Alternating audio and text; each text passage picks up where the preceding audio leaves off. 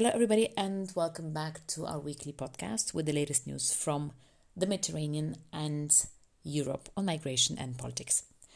We'll start with Ukraine. Russia's attack on Ukraine has been going on for over 80 days now. Over 7.7 million Ukrainians have been internally displaced, and 6.1 million have already left their country. The countries that took in more than 10,000 refugees are now Germany, with over 700,000, the Czech Republic, 330, Bulgaria, and Italy, with 114,000. Also, on May the 12th, the UN Human Rights Council approved an investigation into possible war crimes by Russian troops in Ukraine. The UN's top rights body also called on Russia to immediately allow humanitarian workers access to civilians taken from Ukraine to Russia, following accusations from Ukrainian mayors, local officials, and citizens about people being moved across the border against their will. Also, on uh, war crimes committed in the Ukraine, prosecutors in Bari, southern Italy, have opened an investigation into alleged war crimes committed by the Russian soldiers against Ukrainian civilians. For weeks, police in Puglia have been gathering the tales of Ukrainian refugees at the request of the prosecutor's office. The aim is to document, through the testimonies of civilians who have fled from war, abuses and violence of all types committed by Russian soldiers against civilians.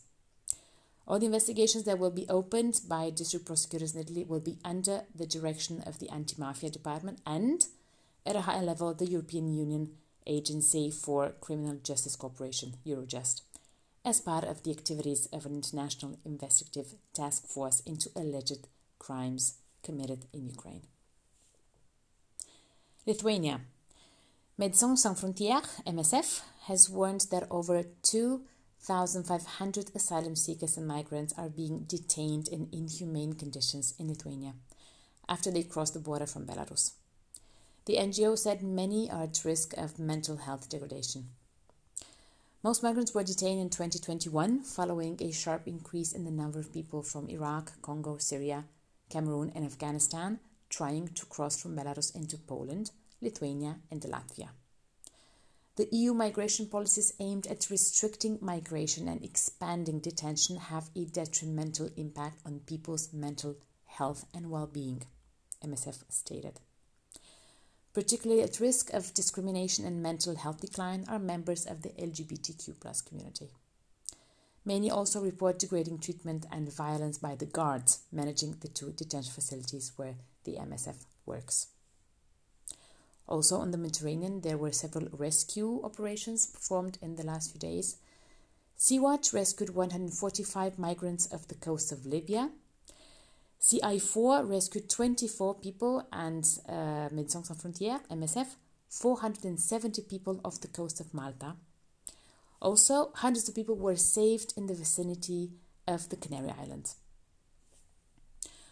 On Syria, on May the 10th, in opening the sixth International Donors Conference on Syria, the EU's foreign policy chief Josep Borrell announced the allocation for 2022 of a billion and a half euros by the EU for Syrians in Syria, as well as refugees and, and the communities hosting them in the region.